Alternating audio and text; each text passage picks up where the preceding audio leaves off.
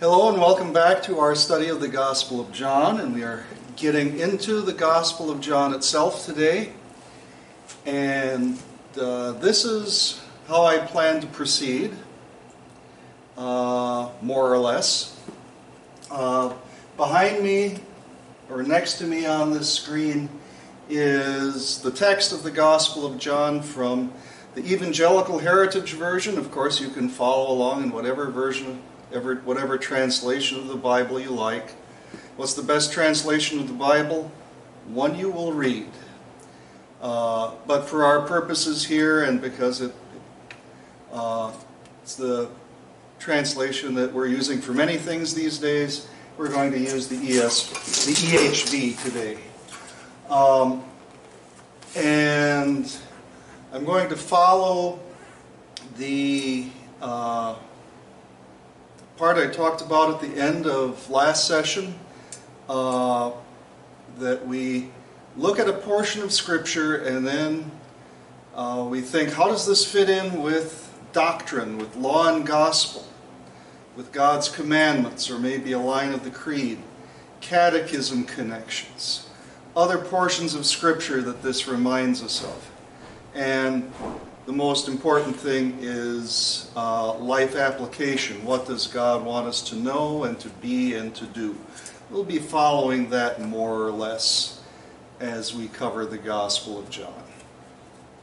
Uh, so we begin at the beginning with John chapter one. And our, we're going to take the, the first five verses here. In the beginning was the Word, and the Word was with God, and the Word was God. He was with God in the beginning. Through him everything was made, and without him not one thing was made that has been made. In him was life, and the life, life was the light of mankind. The light is shining in the darkness, and the darkness has not overcome it. Well, right away, in the first three words, you have references Uh, to other parts of the Bible. This draws us back to Genesis chapter one. And we remember John's goal in his gospel. That, that theme question is, who is Jesus? And so instead of starting in Bethlehem, instead of starting in Nazareth, the disciple John starts in the beginning. Takes us all the way back to creation. And then he tells us about Jesus' role in creation. He was with God in the beginning. Through him all things were made. Genesis also makes us think of the first words of God. Word, first words God speaks. Let there be light. In him was life, and that life was the light of mankind. John is reflecting Genesis to show us who Jesus truly is. Thinking about law and gospel, this is pure gospel because it points us to Jesus, points us to our Savior and to who our Savior truly is. Uh, we think of uh, the Apostles' Creed and uh, the Nicene Creed. Jesus is God from God, light from light, true God from true God, begotten, not made. Through him all things were made, taken straight from here. Uh, something that we will see as we get into the rest of the Gospel of John is we will see this theme. Jesus is God. Uh, Jesus is the, the Creator, through him whom all things were made. In John chapter two, we will see the wedding of Cana, where he changes water into wine in an instant. It shows us he's Creator. Or in John chapter nine, where Jesus heals a blind man. How does he do that? Well, he puts mud on the man's eyes, which reminds us of how God took mud, took dust at the very beginning, and made people. Jesus is showing us who he is. Uh, think of that, uh, think of the word as a name for Jesus. You and I use words to communicate ideas to one another, and we will later see, well, the Word, the one who is with the, God, the Father, has made him known. Uh, how does God communicate with us in the ultimate way? He sends Jesus, the Word made flesh. Uh, verse five says, "The light is shining in the darkness, and the darkness has not overcome it." Uh, this is a lesson to us about the nature of good and evil. Uh, there was, and I suppose there still is, uh, a teaching about good and evil, as good and evil are equal and opposite forces, always struggling against each other. Um, and some of you might remember way back in the seventies, George Burns was in a comedy called "Oh God," and then the one of the secret One of the sequels to that was "Oh God, You Devil," and so George Burns played the devil as God's evil twin. That's kind of a, a roundabout way of talking about dualism. Good and evil as equal and opposite forces. Or maybe you've seen the, the Asian yin and yang symbol, uh, the, the swirling black and white symbol. And that's meant to show good and evil as equal and opposite forces, always trying to balance each other out. Uh, well, we know in the beginning God created all things very good. Uh, sin comes into the world, but still, who is the creator? The Almighty God. And that evil is not really an equal force that's working against good. Evil is a corruption of the good, or the absence of good. Uh, the light shines in the darkness, and the darkness cannot overcome it. Uh, God has the upper hand, because he's the creator of all. Evil is not an equal force that's fighting against him. Uh, Light and darkness are themes in the Gospel of John and in John's letters. Uh, think of darkness, well, think of Isaiah. The people who walked in darkness have seen a great light. Darkness is a word that is used to symbolize danger.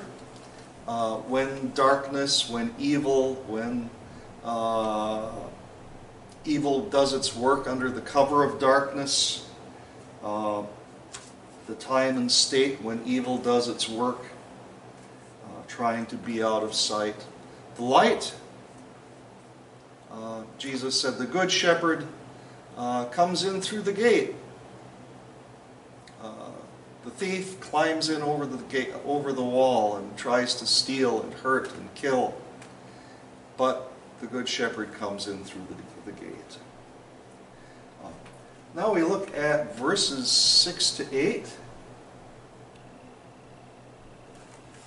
Uh, there was a man sent from God whose name was John. He came as an eyewitness to testify about the light so that everyone would believe through him. He was not the light, but he came to testify about the light. Uh, this is John the Baptist, and uh, John, the disciple, the writer, his testimony about John the Baptist is much the same as what we will later hear John say about himself. I am not the Christ. He must increase, I must decrease. Um, kind of an off-the-wall thing that I bumped into as I was preparing is that in Mesopotamia, that would be Iraq uh, today.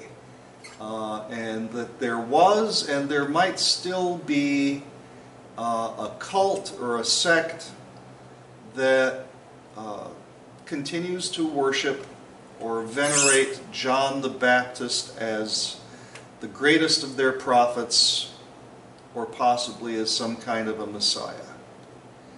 And really, they are missing out on John's purpose. John came to prepare the way, to point ahead to Jesus. It was never about him. It was all about pointing to Jesus, the one to come, the one who is promised. Uh, so after that brief mention of John the Baptist, John the disciple now comes back to talk about Jesus as the true light.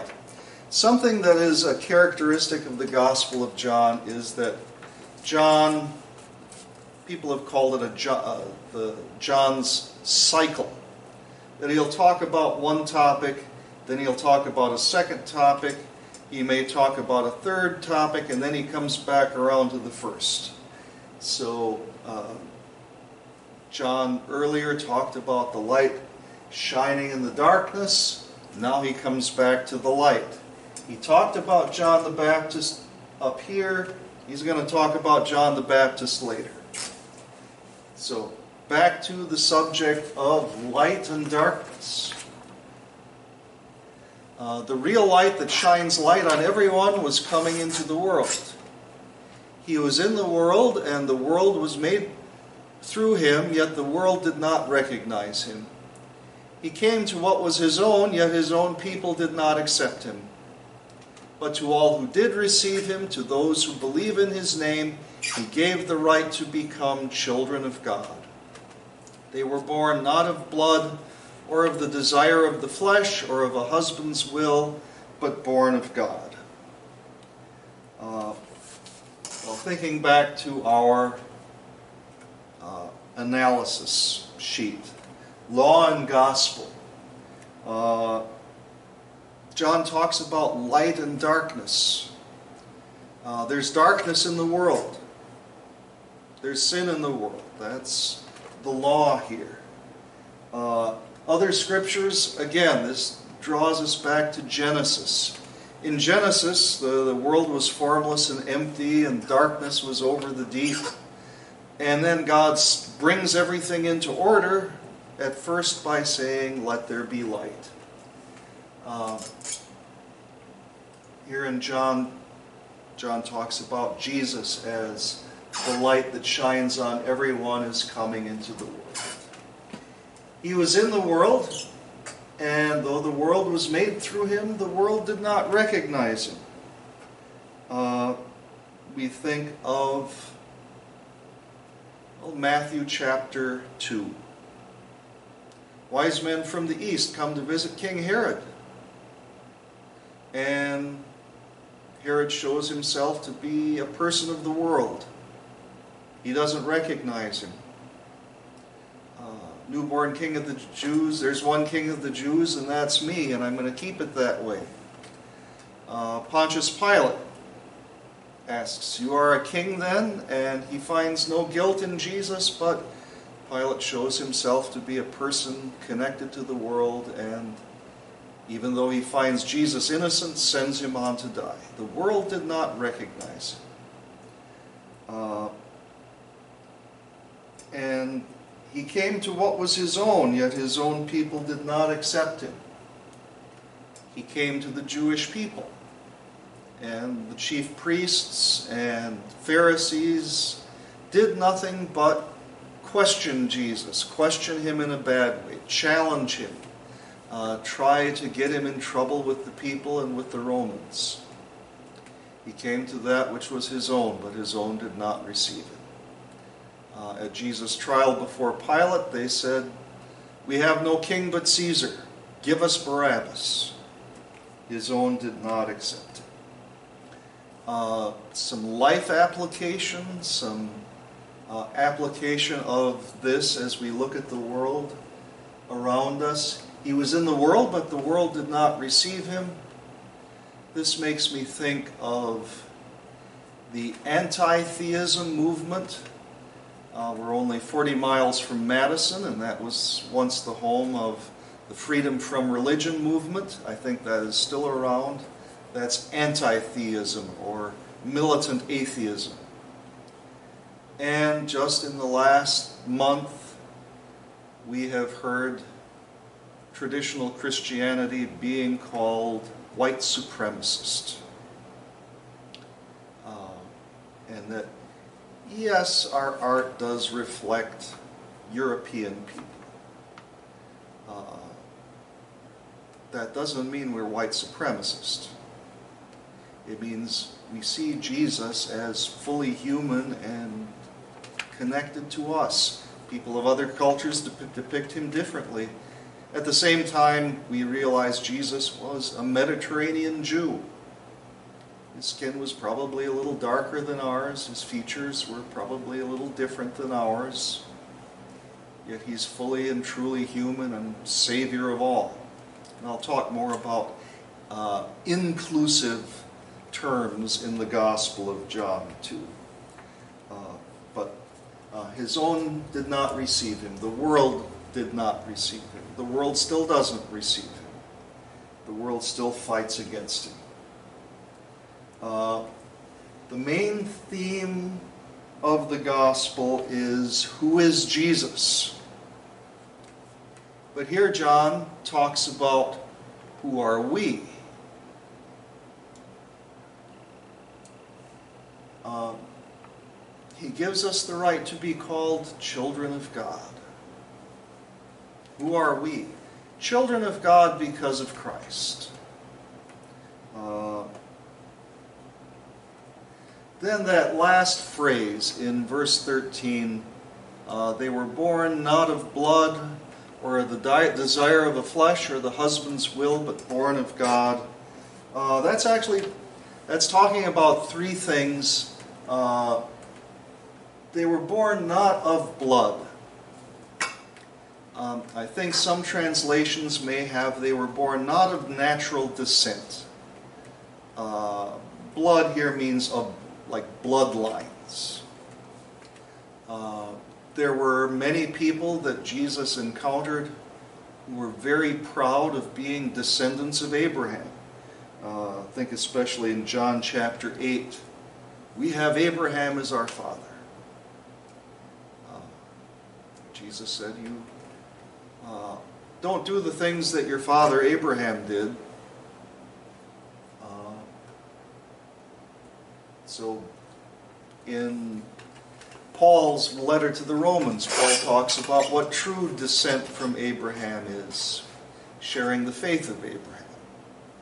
Uh, they were born not of blood, not of a bloodline or natural descent, uh, not born of the desire of the flesh. Uh, that's talking about biology, uh, natural birth. And then uh, not born of a husband's will. That may confuse us a little bit until we understand that it was the Roman custom. When a child was born, uh, one Roman custom was that that child had to be presented to the father of the household, and then that father would declare that child as his own, or not, but it was dependent on uh, the father of the household and his will or his choice.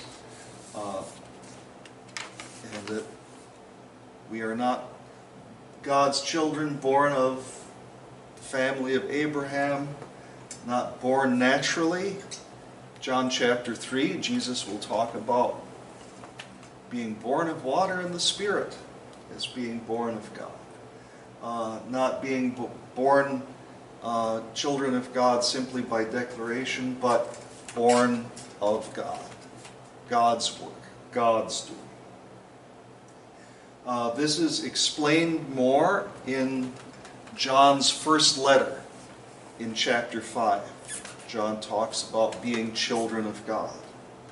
Uh, then, remember, John has his cycles, talks about one thing, talks about another, and then comes back. In John started with, "In the beginning was the Word." He comes back to the Word. "The Word became flesh and dwelled among us. We have seen His glory, the glory as the only begotten from the Father, full of grace and truth." Uh, this is the reason why John chapter one is the Christmas Day Gospel. Uh, John doesn't go back to Bethlehem, but he goes back to the very beginning, and now he tells us this is what Christmas is all about. The Word became flesh. God Himself took on human flesh and made His dwelling among us. Uh, in John's first letter, John says, "That which was from the beginning, which we have heard, which we have seen with our eyes, which we have observed and, and our hands have touched regarding the word of life, this life appeared and we have seen it." Remember, in the introduction section, uh, the last week's section, that I talked about how John probably wrote his gospel in response to some false teachings that were starting to circulate. Uh, and so there was uh, the Gnostics. Jesus didn't take on human flesh at all, but was just this appearance or this projection. And then there were the other people who said, no, Jesus was just uh, a human being and a good teacher. John pushes both of those aside and says, the Word became flesh. God Himself became human, uh, made His dwelling among us. Uh, John says, we have seen His glory. That's going to come up again and again. Uh, that will come up again uh, in John chapter two, when John talks about the wedding of Cana. Jesus changed wa changes water into wine, and then John says, we, he thus revealed His glory. Uh, and then His disciples put their faith in Him. So we have seen His glory, uh, the glory He has as the only begotten of the Father, who is Jesus, the only begotten Son of the Father, uh, full of grace and truth. Uh, grace, the definition we all learn for grace is undeserved love. One writer I follow likes to talk about grace as one-way love. Love that comes from God to us, not looking for a reason to love us first, but it loves because, He loves because that is His nature. That is grace. Uh, full of grace and truth, unchanging truth, absolute truth, universal truth, truth about God. Uh, the opposite of truth is falsehood, or I would also say the opposite of truth is uncertainty. We think of Pontius Pilate in John chapter eighteen asking Jesus, what is truth? And those are very much, here's some application to us and to our world.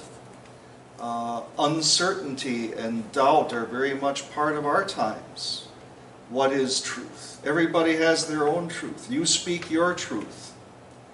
Jesus reveals the truth of God, the truth about Himself, the truth about what He came to do.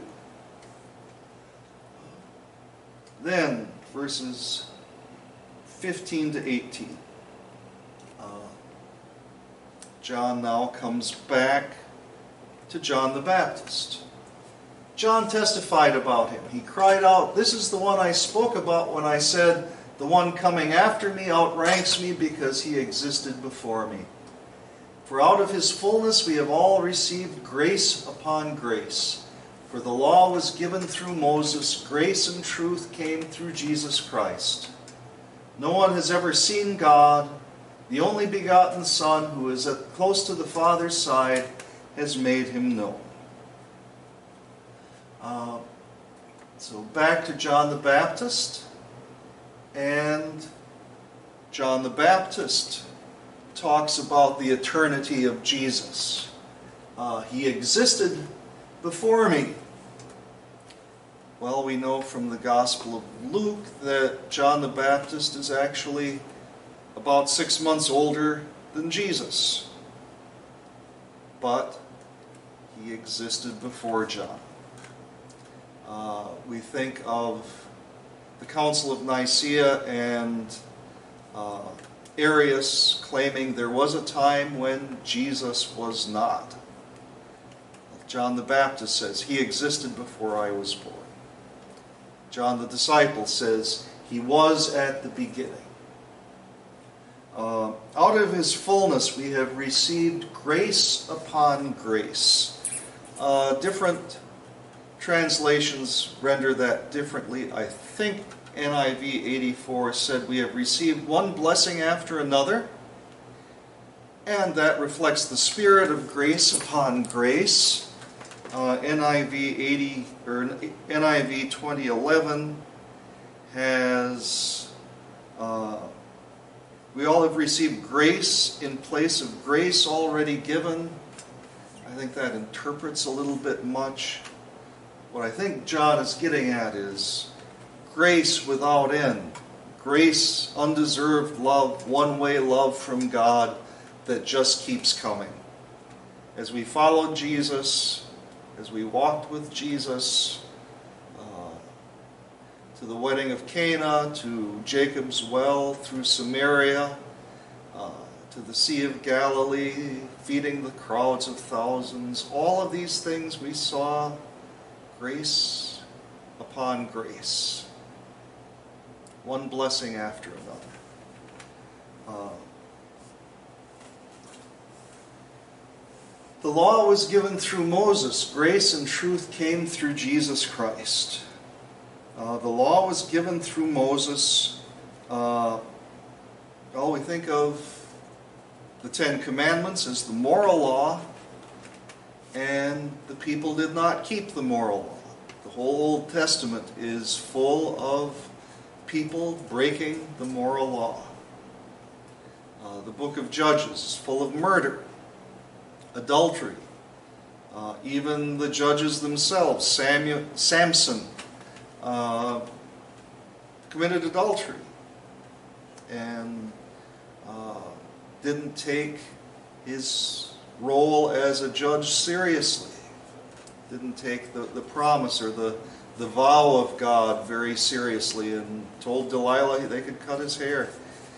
The people of Israel did not follow the moral law. So God gave his people uh, sacrifices and other rituals that were named as sin offerings and guilt offerings and restitution offerings that all pointed ahead to Jesus, the offering that would end all offerings. And later, today we will talk about Jesus as Lamb of God. That's coming up. The law was given through Moses, both moral law and ceremonial law, and grace and truth came through Jesus Christ. Some of the law, and law has a broader definition other than just a command. Law can have a broader definition of teaching. Uh, That was given through Moses. Fulfillment came through Jesus Christ. Uh oh. Okay. There. It's back on my computer. There we go. Sorry about that. Uh, grace and truth came through Jesus Christ. Something about law and gospel. Getting back to our first part of our analysis of, of uh, as we read law and gospel. Something about law and gospel is that uh, law does not save us. It instructs us, In catechism class, we learned about the law as a guide. Uh, shows us how God wants us to live as His people. But the law by itself doesn't save us. Uh, over a hundred years ago, uh, there were temperance preachers, uh, revivalist preachers that would go all over the countryside, and that's how Prohibition came about. Preachers and churches were uh, preaching about the evils of alcohol, and that's what led to Prohibition. Uh, I used to have an old hymnal from that era, and there were all kinds of anti-alcohol songs. And by that kind of preaching, was anybody saved? They warned people about the evils of alcohol, and alcohol does indeed have its problems with addiction, substance abuse, and so on. But did they really save anybody with that kind of preaching? They weren't pointing people to Jesus, the Savior, who takes away sin, who we are to trust and believe in as our only Savior. If they're not being presented with that, they're not being given the gospel. They're not being given the solution to the problem. Uh, grace and truth came by Jesus Christ. Undeserved love. The truth about God and His love and His plan for us. No one has ever seen God. The only begotten Son, who is close to the Father's side, has made Him known. That is Jesus as the living Word of God too. He makes His Father and His Father's will known to us. This is the ultimate way that God communicates with us. Then, back to John the Baptist.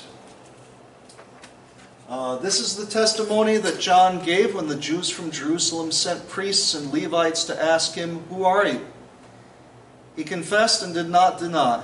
He confessed, "I am not the Christ." And they asked him, "Who are you then? Are you Elijah?" He said, "I am not." "Are you the prophet?" "No," he answered. Then they asked him, "Who are you? Tell us so that we can give an answer to the, those who sent us. Who do you, what do you say about yourself?" He said, "I am the voice of one crying out in the wilderness, 'Make straight the way of the Lord,' just as Isaiah the prophet said." They had been sent from the Pharisees, so they asked John, "Why then do you baptize if you are not the Christ or Elijah or the prophet?" "I baptize with water," John answered. "Among you stands one you do not know. He is the one coming after me, whose sandal strap I am not worthy to untie." These things happened in Bethany beyond Jordan, where John was baptizing. Uh, so, uh, in verse twenty-one, uh, the people ask John the Baptist, "Who are you?" And John says, "I am not the Christ." And then they ask, "Are you Elijah?" And John says, "I am not." We need to clarify this just a little bit, because in the Gospel of Matthew, Matthew seventeen, uh, Jesus says that John the Baptist was the Elijah who was to come. In Malachi chapter four. Uh, Malachi says, "See, I will send you the prophet Elijah. Uh, he will turn the hearts of the fathers to their children and the children to their fathers." Uh,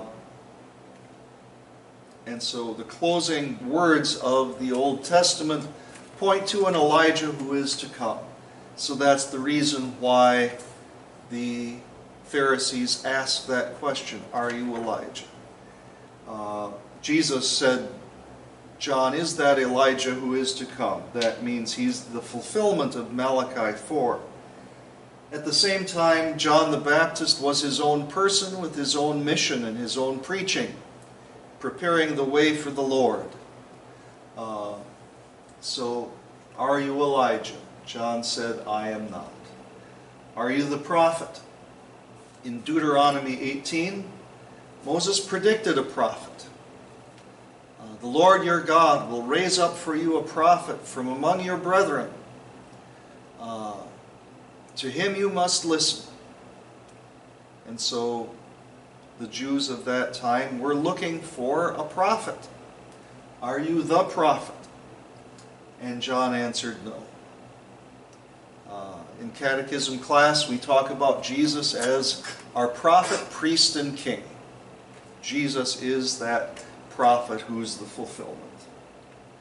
Uh, and then who are you? Tell us so we can give an answer. And John quotes the prophet Isaiah, Isaiah chapter forty. Uh, I am the voice of one crying out in the wilderness, prepare or make straight the way of the Lord, uh, just as the prophet has said. Uh, this is a little clarification about John's mission and what he's there to do. John was preaching and he would attract people because they never saw anybody like this before. Uh, John dressed in camel's hair. Uh, John preaching with authority. Uh, the kind of preaching that pe people hadn't heard in living memory. Really, they hadn't heard that kind of preaching in four hundred years since the prophet Malachi. Uh, are you the prophet? Uh, are you Elijah? Uh, And John says, it's not about me. He was attracting all their attention, but he has to keep saying in one way or another, it's not about me. And now they ask about his baptism. Uh, why do you baptize if you are not the Christ or Elijah or the prophet? And then John says again, it's not about me. Uh, I baptize with water. Among you stands one you do not know. He is coming after me, whose sandal strap I am not worthy to untie. Uh, it's not about me. And that thing about the sandal strap. I'm not even good enough to do the most lowly task for the Messiah. Uh, it's not about me. These things happened in Bethany beyond the Jordan, where John was baptizing. Uh, beyond the Jordan would mean on the east side of the Jordan. Uh, we know there's a Bethany that's a few miles from Jerusalem, where Mary and Martha and Lazarus lived. Uh, Bethany beyond Jordan would have been on the east side of the Jordan. Uh, we will be looking at a map Uh, in a few chapters uh, when we start talking about Jesus moving around uh, the Holy Land. Then, the next day John the Baptist saw Jesus coming toward him and said, "Look, the Lamb of God who takes away the sin of the world."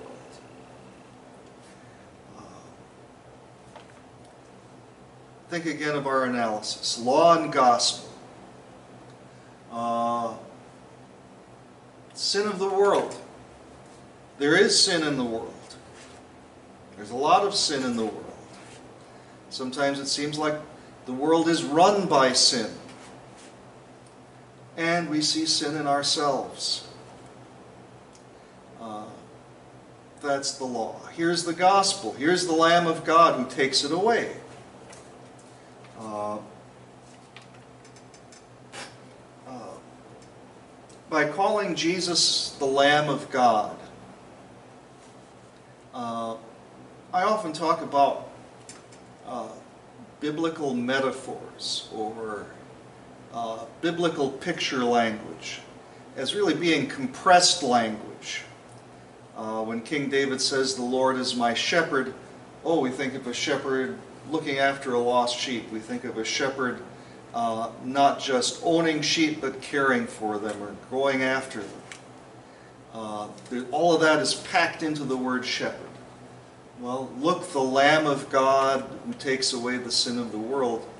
In the ceremonial law of Israel, God had packed a lot of things into that word lamb. First thing we think of is the Passover lamb.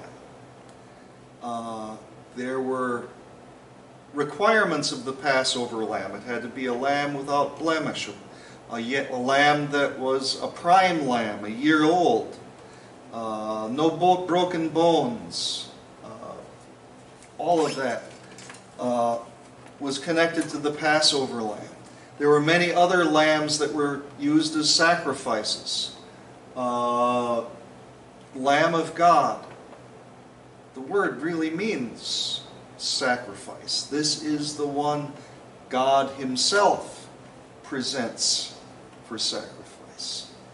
Uh, back to the Passover. We think of uh, the people of Israel painting the lamb's blood on uh, the door frames. And the message of the Passover then was the blood of the Lamb spares God's people from death. The Lamb of God takes away the sins of the world and spares God's people from death. Uh, as a catechism connection, we think of uh, the second article of the Creed and Jesus' humiliation. If lamb The term lamb is referring to sacrifice. It refers to Jesus humbling himself and sacrificing himself. Uh, some life application. Uh, the sin of the world, which includes your sin, my sin, all of our sin. Uh, there's no sin that Jesus did not give himself for. Uh, no one is left out. Not even you, not even me on our worst day. Uh, something that I think would be a good study and something that I plan that we will look for as we go forward is uh, these inclusive words in the Gospel of John. Words that and phrases that tell us that God leaves nobody out. Uh, the Lamb of God takes away the sin of the world. God so loved the world. Uh, in John's letter, uh, his first letter, the blood of Jesus Christ cleanses us from all sin. Uh, John uses these inclusive terms. Uh, and another thing that we'll be looking for as we go through the chapters of John is uh, elements of John three sixteen, but maybe different phrases.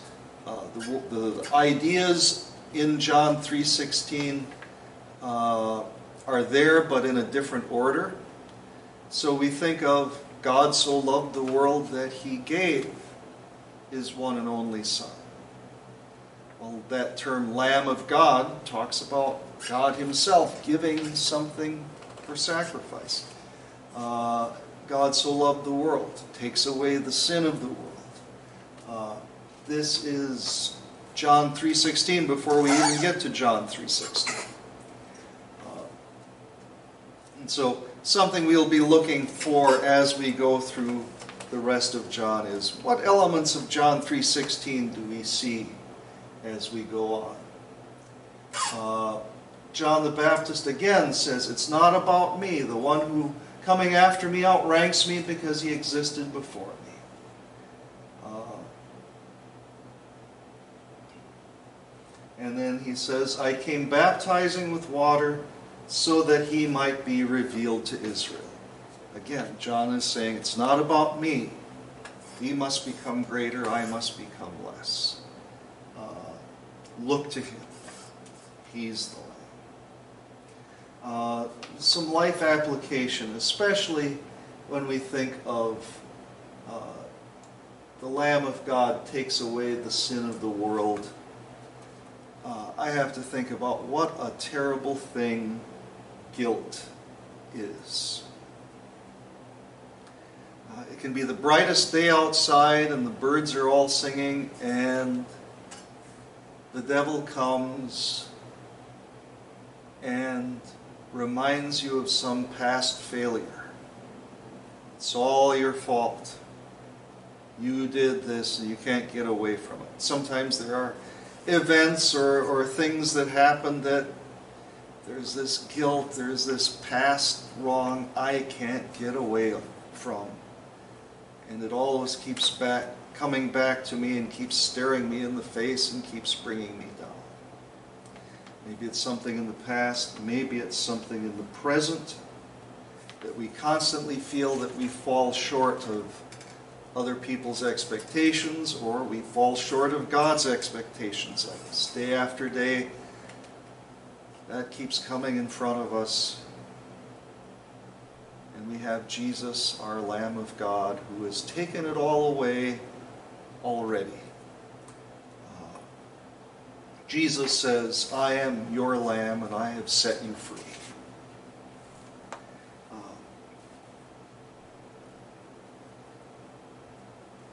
then, John the Baptist gives us his account of the baptism of Jesus in verse thirty-two. John also testified, I saw the Spirit descend like a dove from heaven and remain on him. I myself did not recognize him, but the one who sent me to baptize with water said to me, the one on whom you see the Spirit descend and remain, he is the one who will baptize with the Holy Spirit. I saw this myself and have testified that this is the Son of God. So this section closes with John the Baptist answering the question, who is Jesus? I've seen this, I have testified, this is the Son of God. Uh, we're going to stop our study this week here at the end of verse thirty-four, and we will pick it up next time. God's blessings on your study. As always, uh, any questions to what we have uh, covered today, uh, you can send it to my email address, which is displayed right here, and it's also displayed in the comments. Also in the comments below is a link to uh, a handout, uh, and you can look at that and review what I went through today. So next time we will continue with the next part of John chapter one. God's blessings today.